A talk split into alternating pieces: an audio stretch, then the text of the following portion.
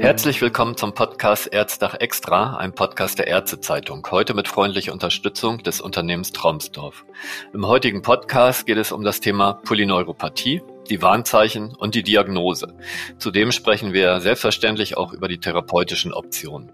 Unser heutiger Gesprächspartner ist der niedergelassene Neurologe Dr. Martin Wimmer aus München. Hallo, Herr Dr. Wimmer. Hallo. Herr Dr. Wimmer, bevor wir tiefer in das Thema Polyneuropathie einsteigen, geben Sie uns zu Beginn doch eine kurze Auffrischung, was eine Polyneuropathie ist und was man auch über den Pathomechanismus weiß. Gerne. Polyneuropathien sind Erkrankungen mehrerer Nerven, wie der Name schon sagt, Nerven des peripheren Nervensystems, die unterschiedliche Ursachen haben und die sich hauptsächlich an den Extremitäten ausprägen. Die gestörte Weiterleitung von Nervenimpulsen führt dann zu Missempfindungen, Sensibilitätsstörungen und auch Schmerzen, mitunter auch zu Lähmungen.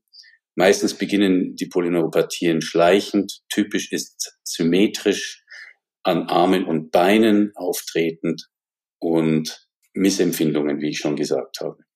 Okay, Sie sprachen jetzt von einem schleichenden Beginn einer Polyneuropathie. Was sind denn so die, ich sag mal, so die ersten Hinweise oder Warnzeichen darauf? Ja, häufig berichten die Patienten am Anfang über Kribbelmissempfindungen, Ameisenlaufen, vor allem in Ruhe, dann auch über Schmerzen, andere Missempfindungen, Ziehen, Brennen in den Fußsohlen zum Beispiel. Und dann wird schrittweise die Wahrnehmung schlechter, sodass auch Temperaturempfindung und Berührungsempfindung abnehmen können. Äh, welche Symptomatik davon dann vorherrscht, ist ein bisschen abhängig vom Typ des geschädigten Nervs, ob es jetzt überwiegend sensibel oder motorisch oder auch autonome Nerven betrifft und auch vom Ausmaß der Schädigung, wie lange die Polyneuropathie schon geht. Okay, danke erstmal. Was sind denn die, die möglichen Ursachen einer Polyneuropathie? Ich sage zu meinen Patienten immer, es gibt über 200 Ursachen für Polyneuropathie. Also es gibt sehr vielfältige Ursachen. Das Wichtige ist, dass man die behandelbaren Ursachen findet. Die häufigste Ursache ist wohl der Diabetes. Und dann kommen Gifte hinzu, Chemotherapeutika zum Beispiel oder andere Medikamente, aber auch der Alkohol. Die alkoholische Polyneuropathie gehört auch zu den sehr häufigen Ursachen. Darüber hinaus noch metabolische, ernährungsbedingte Polyneuropathien, im weitesten Sinne gehört der Diabetes ja auch hierhin, aber eben auch Vitamin B12-Mangel zum Beispiel spielt hier eine wichtige Rolle. Und dann gibt es noch die etwas größere Gruppe der erblichen Polyneuropathien, die in der letzten Zeit auch zunehmende Bedeutung gewonnen haben, weil nämlich hier äh, mittlerweile Therapien äh, etabliert sind oder überhaupt möglich sind, zum Beispiel Gentherapie bei der Amyloidose oder eine Enzymersatztherapie, zum Beispiel beim Morbus Fabri. Ja, und dann gibt's noch seltenere Polyneuropathien, die zum Beispiel paraneoplastisch auftreten können, bei Bronchialkarzinomen zum Beispiel oder bei bestimmten hämatologischen Erkrankungen. Und gar nicht zuletzt mal infektiös, äh, postinfektiös oder autoimmunologische Ursachen. Okay. Ähm, Sie sagten, die häufigste Ursache sei der Diabetes mellitus. Wie viele Diabetiker sind denn äh, von einer Polyneuropathie überhaupt betroffen? Also wenn man Typ 1 und Typ 2 Diabetiker zusammennimmt, dann kann man so sagen, dass bis zu 50 Prozent grob geschätzt im Laufe ihres Lebens, ihres Krankheitslebens, muss man dann ja schon fast sagen, eine Polyneuropathie entwickeln. Das ist eine sehr häufige Komplikation beim Diabetes. Okay, wenn das beim Diabetes so häufig ist, das lässt ja fast einen, ich sag mal, spezifischen Pathomechanismus der diabetischen Polyneuropathie vermuten. Oder täusche ich mich da? Ja, also ganz so genau weiß man es nicht. Es wird eine Reihe von Prozessen diskutiert, die äh, hier eine Rolle spielen, zum Beispiel über eine veränderte Funktion von Wachstumsfaktoren durch die Hyperglykämie, äh, über Interleukine oder auch andere Signal- oder Membranproteine die dann letztendlich zur Nervenschädigung führen. Auch oxidativer äh, Stress spielt eine Rolle, wie auch in anderen degenerativen Erkrankungen. Also es wird vermutet, dass reaktive Verbindungen von Zuckermolekülen und Proteinen dann die Neuronen angreifen. Der hohe Blutzucker äh, führt außerdem auch zu einer Mikroangiopathie, also zu einer Erkrankung der Kleinstgefäße. Und dadurch sind die Nerven nicht mehr ausreichend mit Sauerstoff versorgt und gehen kaputt. Im Rahmen dieser Prozesse kommt es dann auch zu einer Schädigung der Myelinschicht einerseits. Dann spricht man von demyelinisierenden Polyneuropathien. Aber wenn es etwas weitergeht oder je nach Zielstruktur kann dann eben auch das Axon betroffen sein. Dann spricht man von einer axonalen Polyneuropathie. Oft, wenn es nicht ganz spezielle Verlaufsformen sind, sind es kombinierte Formen, also dann spricht man von einer gemischten Polyneuropathie. Wie ich vorher schon gesagt habe, wenn Schmerzfasern betroffen sind, sensible Fasern, Schmerzfasern, dann kommt es unter Umständen auch zu neuropathischen Schmerzen als Folge dieser direkten Schädigung des somatosensorischen Nervensystems. Und das gilt auch hier. Okay, jetzt sind wir bei der diabetischen Polyneuropathie. Gibt es jetzt dafür spezifische Warnzeichen oder gibt es die hier gar nicht? Also die 100%-Regel gibt's nicht. Das Tückische bei der diabetischen Polyneuropathie ist, dass das Schmerzempfinden häufig vermindert ist und die Betroffenen dann typische Warnsignale anderer Erkrankungen nicht mehr oder sehr spät wahrnehmen. Zum Beispiel kleine Verletzungen an den Füßen werden nicht wahrgenommen, weil die Schmerzen nicht so gut weitergeleitet werden.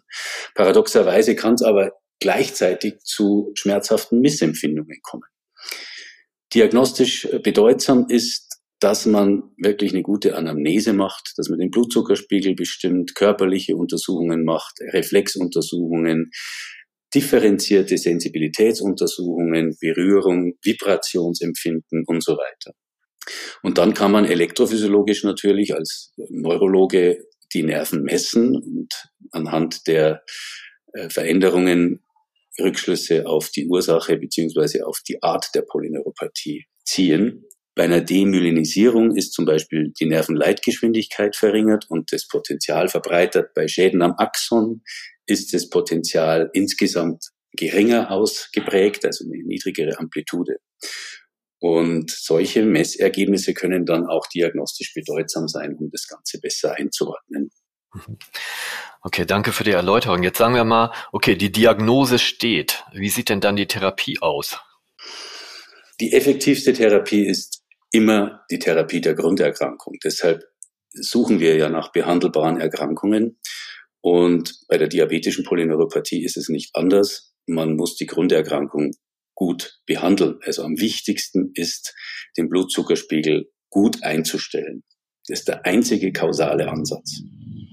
Ergänzend dazu ähm, kommen dann symptomatische Maßnahmen bei Schmerzen, Analgetika. Wenn neuropathische Schmerzen vorliegen, kann man auch mit Antiepileptika arbeiten, um die Nervenerregbarkeit zu reduzieren. Eventuell auch in Kombination mit bestimmten Antidepressiva, um die Weiterleitung und die Modulation von Schmerzen im Rückenmark zu beeinflussen.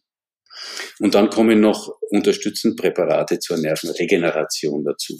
Mhm. Und gibt es jetzt darüber hinaus auch äh, nicht-medikamentöse Ansätze, die den Patienten helfen können? Ja, auf jeden Fall. Das ist sehr wichtig. Physikalische Maßnahmen spielen schon eine entscheidende Rolle. Krankengymnastik, Wechselbäder und so weiter. Einfach auch, um die Durchblutung anzuregen, die Muskulatur zu stärken und sicherzustellen, dass der Patient mobil bleibt.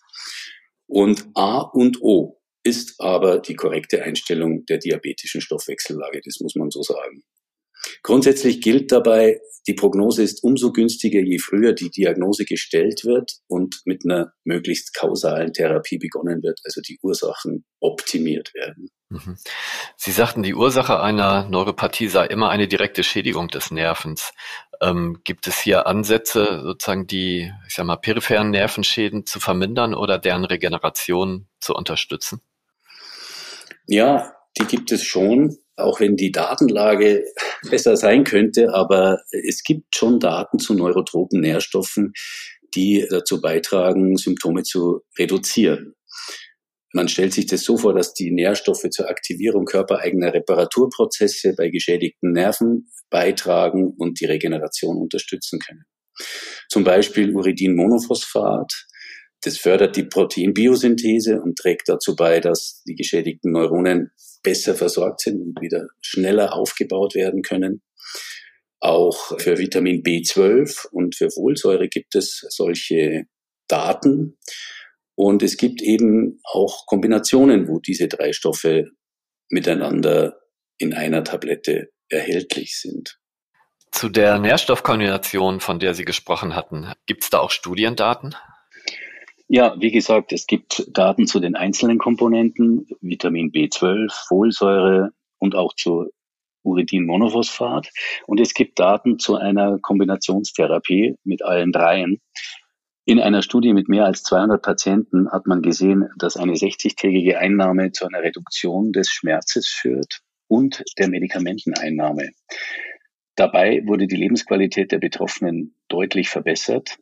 Drei Viertel der Probanden, alle mit schmerzhaften Erkrankungen, konnten ihre Begleitmedikation, also die Schmerzmittel, reduzieren. Wichtig dabei ist eine regelmäßige Einnahme über einen längeren Zeitraum. In der Studie wurde die Kombination dann für 60 Tage getestet. Okay, jetzt haben Sie immer von einer Nährstoffkombination gesprochen. Äh, wie, wie ist denn der Name? Wie heißt sie denn und ähm, ist die verschreibungspflichtig? Die ist nicht verschreibungspflichtig. Das heißt Celtican Forte und ist als bilanzierte Diät für besondere Zwecke frei verkäuflich in Apotheken erhältlich. Es ist außerdem ganz gut verträglich und kann mit allen anderen Medikamenten, insbesondere auch mit Schmerzmitteln, gut kombiniert werden. Okay, dann sage ich an dieser Stelle schon mal kurz Danke und Herr Dr. Wimmer, ich bitte Sie äh, jetzt zum Abschluss nochmal die wesentlichen Botschaften für unsere Hörer zusammenzufassen. Gerne. Eine Polyneuropathie ist eine direkte Schädigung des peripheren Nervensystems von vielen Nerven. Die häufigste Ursache ist ein Diabetes mellitus. Bis zu 50 Prozent der Diabetiker entwickeln eine Polyneuropathie. In der Behandlung ist essentiell eine korrekte Blutzuckereinstellung als einziger kausaler Therapieansatz. Und es gibt pharmakologische und physikalische Therapien, die die Symptome lindern können. Dazu gehören auch neurotrope Nährstoffe wie Uridinmonophosphat, Folsäure, Vitamin B12, die die Nervenregeneration fördern und die körpereigenen nervalen Reparaturprozesse unterstützen können. Ja, Herr Dr. Wimmer, das war ein spannender Einblick. Herzlichen Dank für das Gespräch. Gern geschehen. Das war der heutige Podcast zum Thema diabetische Polyneuropathie. In der nächsten Folge geht es um das Thema Rückenschmerz und wie Nerven daran beteiligt sein können. Auch dazu sprechen wir wieder mit einem ausgewiesenen Experten.